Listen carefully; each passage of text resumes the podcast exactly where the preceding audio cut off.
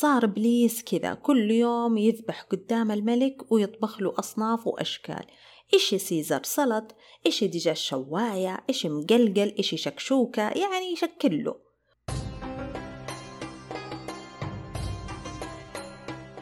يا مساء الخير عليكم جميعا في بودكاست سوالف ليل ومعي أنا دعاء السبهان. كل عام وأنتم بألف خير وعيد أضحى مبارك على الجميع. وحج مبرور وذنب مغفور لكل اللي حجوا هالسنة واللي ما حجوا إن شاء الله ربي يكتبها لكم قريب. ما في شي في هذه الدنيا ما له بداية ولا تاريخ. حتى السماعة اللي قاعد تسمعني منها عزيزي المستمع لها بداية وتاريخ. والسيارة اللي قاعدة تسوقينها وتسمعيني عزيزتي المستمعة لها بداية وتاريخ. طيب بما أننا في هذه السلسلة قاعدين نتكلم عن السحر والجن ما خطر في بالكم مين هو أول ساحر في الأرض؟ ومين اللي علموا السحر؟ وكيف تعلموا؟ هل الإجابة هي الملكين هاروت وماروت؟ للأسف الإجابة لا مو هم أول من علم الناس السحر في قبلهم بملايين السنين شخص هو اللي تعلم السحر على يد أكبر قوى خبيثة في الأرض والشخص هذا هو حفيد أحد الأنبياء. بس قبل ما نعرف مين خلونا نعرف السبب الحقيقي من وراء تعليم الملكين هاروت وماروت السحر للناس. لما بعث سيدنا سليمان عليه السلام لبني إسرائيل الله سبحانه وتعالى أعطاه ثلاث معجزات تسخير الجن والرياح ومعرفة لغة الحيوانات والطيور. بنو إسرائيل صدقوه؟ طبعا لا ما صدقوه. واتهموه إنه ساحر ومسخر الجن لنفسه. فبسبب ذلك أنزل الله الملكين هاروت وماروت ببابل عشان يوري الناس الفرق بين السحر والمعجزات وليبتليهم ويختبر إيمانهم. وما يجيهم شخص يبغى يتعلم السحر إلا ويحذرونه ويقولون له إنما نحن فتنة فلا تكفر. هي هذه قصتهم مثل ما ذكرت في القرآن بالضبط بدون زيادة ولا نقصان. أما القصص الثانية اللي تقول إنهم تساءلوا كيف الله يصبر على البشر وهم يرتكبون المعاصي والموبقات فالله قال لهم إنه أعطى البشر شهوات ما أعطاها للملائكة. فأعطى الله هذه الشهوات لهاروت وماروت وأنزلهم في الأرض. عشان يختبرهم فجاتهم امرأة حسناء اسمها زهرة أو زهرة. حركت شهواتهم وغرائزهم وطلبتهم إنهم يعلمونها الكلمات اللي ترفعها للسما زيهم وبعدين تنزلها للأرض. فرفضوا فطلبت منهم يعبدون الأصنام ورفضوا. وطلبتهم يقتلون ورفضوا. فراودتهم عن نفسها. فلما أرادوا أن يواقعوها طلبتهم إنهم يشربون الخمر أول فشربوه. فرآهم رجل وخافوا فقتلوه. ثم واقعوها وعلموها بالكلمات اللي ترفعها للسماء. فقالتها وارتفعت للسماء وأنساها الله الكلمات التي تنزلها للأرض. فصارت كوكب اللي هو كوكب الزهرة. وخير الله الملكين إنهم ياخذون عقابهم في الدنيا ولا في الآخرة. فاختاروا إنهم يتعاقبون في الدنيا. فكان عقابهم هو إنهم يتعلقون من أرجلهم ويعلمون الناس السحر. القصة هذه ذكرتها لكم لسبب واحد عشان ما يلتبس عليكم الأمر لأنها منتشرة جدا الصراحة وما لها أي أساس من الصحة. وأي حديث يحكي عن هاروت وماروت غير اللي انذكر في القرآن فإما يكون إسناده ضعيف أو من الإسرائيليات وما له أساس من الصحة بتاتا البتة طيب إذا مو هاروت وماروت هم أول من علم الناس السحر أجل مين يا دعاء؟ شوفوا الصراحة أنا بحثت كثير عن هذا الموضوع وحصلت إجابتين أو بالأحرى قصتين عن شخصين القصتين هذه هي كلها تتكلم عن أول ساحر في الأرض لكن واحدة منهم حقيقية وثبتت صحتها. أما الثانية هي أقرب للأسطورة وما ثبتت صحتها تاريخيا ويقال إنه القصتين لنفس الشخص. عموما الجدل هذا بنسلط عليه الضوء بس في آخر الحلقة وبذكر لكم القصتين وراح نحلل سوا وجه الاختلاف والتشابه بينهم. أول ساحر في الأرض وحفيد أحد الأنبياء هو النمرود بن كنعان بن كوش بن سام بن نوح عليه السلام. وذكر النمرود لأول مرة في التوراة بالاسم. وذكر بعدها طبعا في القرآن الكريم في قصة المناظرة بينه وبين سيدنا إبراهيم عليه السلام. للأمانة ما تحضرني الآية الآن لكن أعتقد إنها في سورة البقرة. اتأكدوا وقولوا لي اكتبوا لي في التعليقات. النمرود هو أحد الأربعة اللي ذكرهم لنا رسول الله صلى الله عليه وسلم إنهم حكموا الأرض كلها. اثنين منهم مؤمنين وهم ذو القرنين وسليمان عليه السلام. أما الكافرين هما النمرود وبخت نصر أو نبوخذ نصر. النمرود هو أول من حكم الأرض كلها. صار ملك على الأقاليم السبعة. الأقاليم السبعة هي بلاد الهند وإقليم الحجاز وإقليم مصر وإقليم بابل وإقليم بلاد الروم والشام وإقليم بلاد الترك وإقليم بلاد الصين. تخيلوا هذه كلها الأقاليم حكمها النمرود أربعمية سنة. وكان أول من ادعى الربوبية وقال أنا ربكم. وأول من وضع التاج على رأسه من الملوك. وأول من طغى وتجبر في الأرض. ولو نرجع لنسبه بتشوفون إنه عهده ما كان بعيد مرة عن عهد البشرية الثاني اللي هو بعد الطوفان. فإيش هي قصة النمرود هذا؟ النمرود يا عزيزيني كان ابن أحد الملوك اللي هو كوش فكان عايش في نعيم وترف وبذخ لا متناهي ويحلم متى يحكم ويصير ملك وفي يوم من الأيام كان النمرود يغتسل وحوله مجموعة من النساء فدخل عليه رجل أحدب وعليه ثياب سود استغرب النمرود من هذا. كيف دخل عليه إلى حمام القصر؟ فكلم الرجل الأحدب بسخرية. يعني كذا يطقطق عليه. قال له أنت اللي بتحكم الأرض ومن عليها؟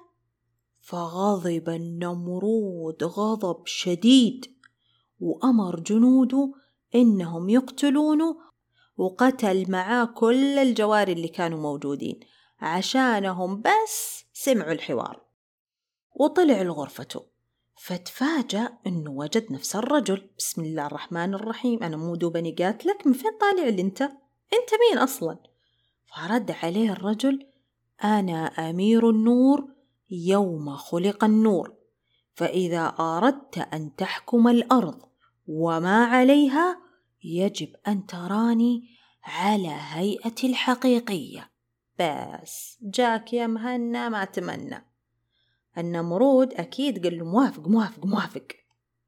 فتحول لمخلوق عظيم البنية ويكسو جسد الشعر. المخلوق هذا هو إبليس. بشحمه ولحمه وأمر النمرود إنه يسجد له مقابل إنه يعطيه القوة والسلطة عشان يحكم الأرض. وهذا كان أول إنسان يبيع روحه للشيطان. طبعا بدأ إبليس يعطي للنمرود كورسات مكثفة عن السحر وأسراره. علموا أشياء تقدرون تقولون كذا special يعني ما قد علمها لأحد غيره. بعد ما تخرج النمرود بامتياز من المدرسة ال international للسحر على يد إبليس هنا إبليس أمروا إنه يقتل أبوه عشان ياخذ مكانه ويصير ملك. يعني عليك يا النمرود سي في دنيء أول من ادعى الربوبية وأول من وضع التاج على رأسه وأول جبار في الأرض وأول ساحر في الأرض وقتلت أبوك عشان تصير ملك ختمت الخساسة بامتياز. طبعا بعد ما صار ملك أمر الناس إنهم يعبدونه كإله. وبالسحر اللي أعطاه إياه إبليس غزا الممالك السبعة بجيوشه. وملكها كلها. طيب هل اكتفى بهذا الملك؟ لا. قرر إنه يغزو السماء كمان ويملكها. يعني شوفوا الشطحة فين. فأمر ببناء برج عظيم اللي هو برج بابل واللي يعد تاريخيا من عجائب الدنيا السبع. البرج هذا قاعدته بس بس القاعدة. تبلغ 92 متر وهو عبارة عن برج ويعلو برج ثاني وبعدين ثالث إلين يصل المجموع إلى ثمانية أبراج فوق بعض. يعني تخيلوا برج خليفة مضروب في ثمانية فوق بعض. ويلفها درج لولبي من بدايته إلى نهايته. وفي وسطها محطات استراحة ومقاعد يجلس عليها الناس ليستريحوا. يعني الطفل أبو ست سنين يبدأ يطلع البرج ويوصل لقمته وهو متخرج من الجامعة. طبعا اللي بيجي منه في عصرنا الحاضر هو قاعدة البرج بس وموجودة بمدينة بابل القديمة في العراق.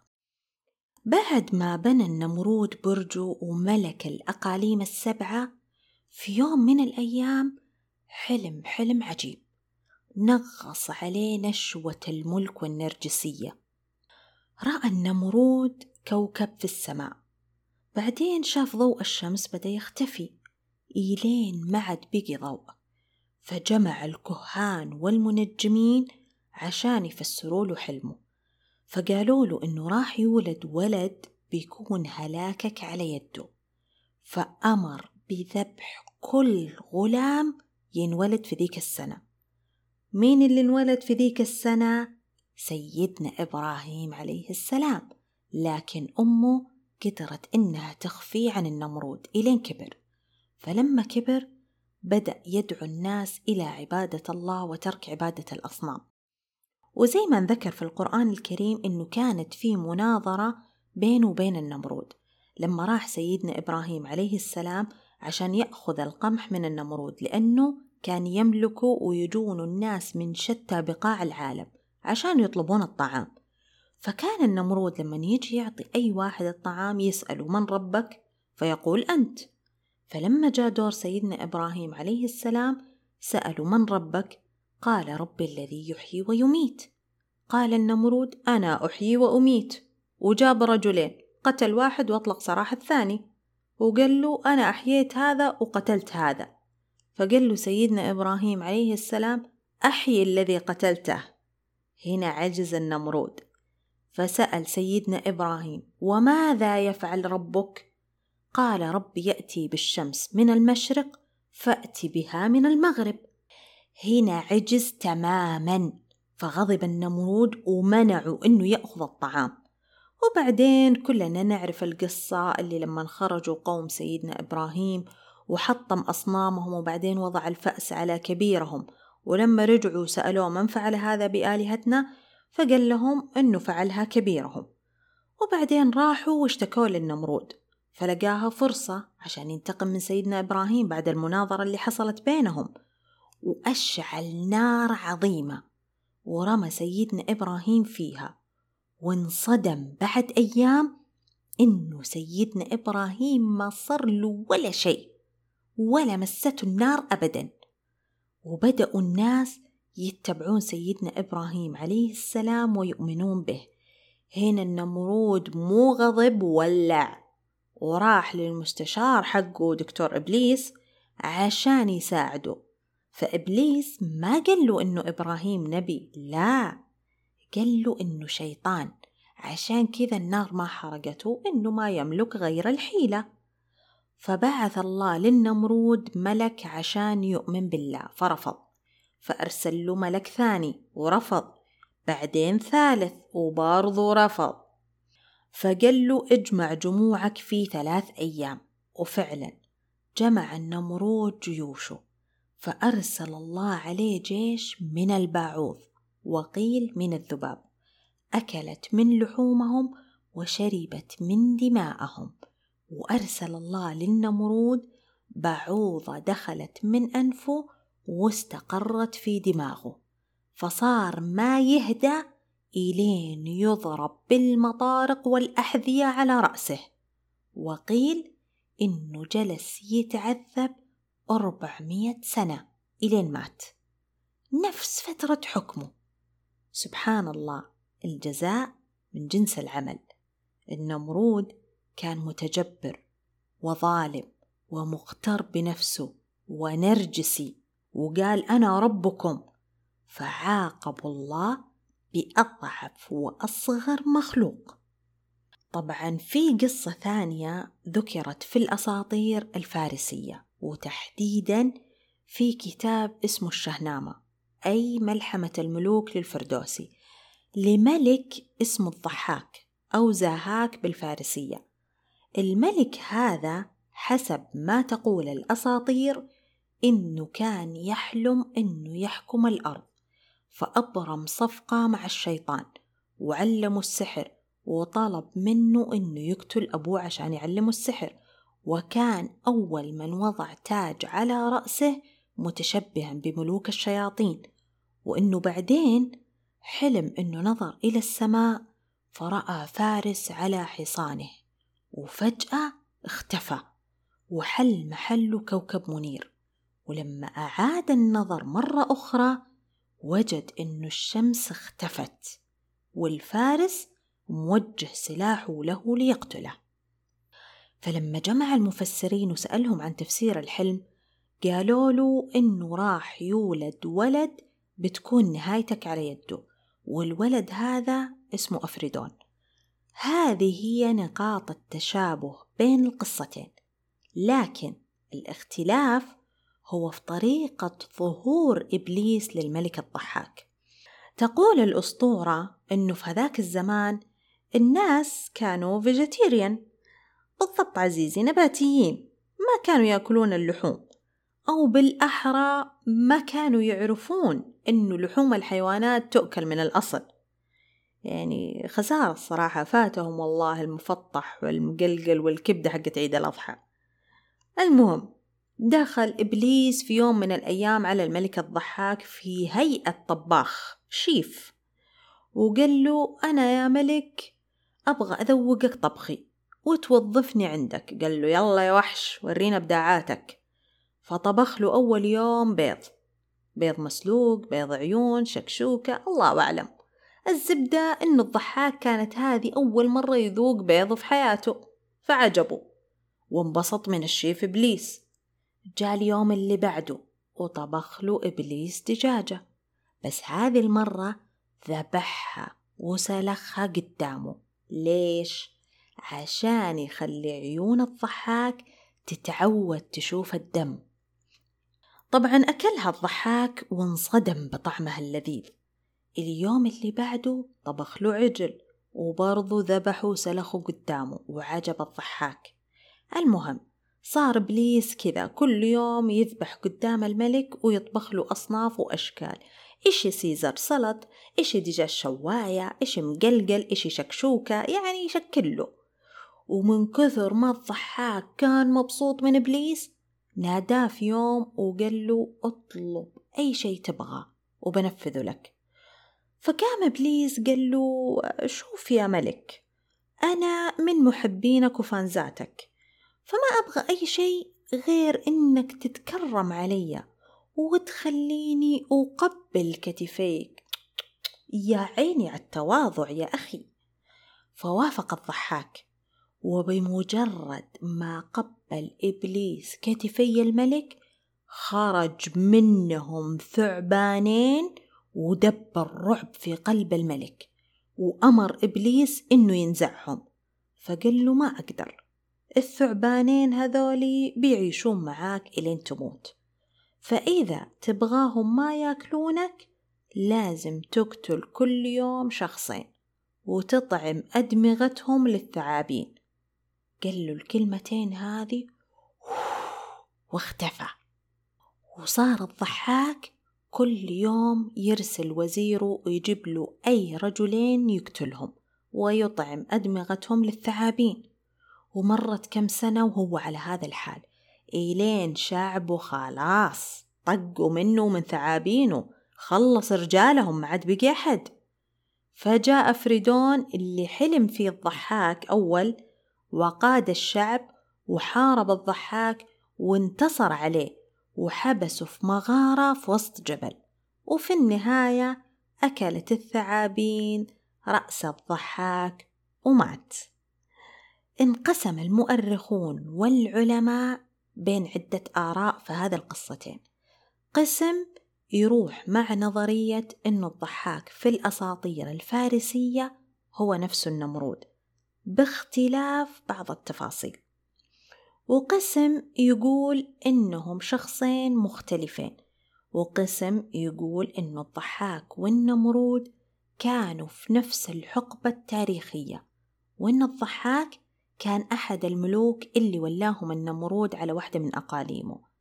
ولو توغلنا أكثر في هذا الموضوع لوجدنا العديد والعديد من القصص المختلفة في أساطير مختلفة لعدة حضارات. تحكي عن أول إنسان تعلم السحر بتفاصيل مغايرة تماما لكن كل هذه القصص اتفقت على مبدأ واحد إنه أول من علم الناس السحر هو الشيطان أو إبليس. اتكلمنا اليوم عن قصة هاروت وماروت وبينا الاختلاف بين القصة الحقيقية كما ذكرت في القرآن والقصة الثانية المكذوبة عنهم. وذكرنا كمان قصة أول ساحر في الأرض اللي هو النمرود بن كنعان واللي علموا السحر إبليس. وكمان ذكرنا قصة الملك الضحاك اللي يقال إنه نفس النمرود. وألقينا الضوء على رأي المؤرخين في القصتين. شوفوا أنا كيف مدلعتكم اليوم معايا وحكيت لكم أربع قصص بعد الإجازة الطويلة هذه.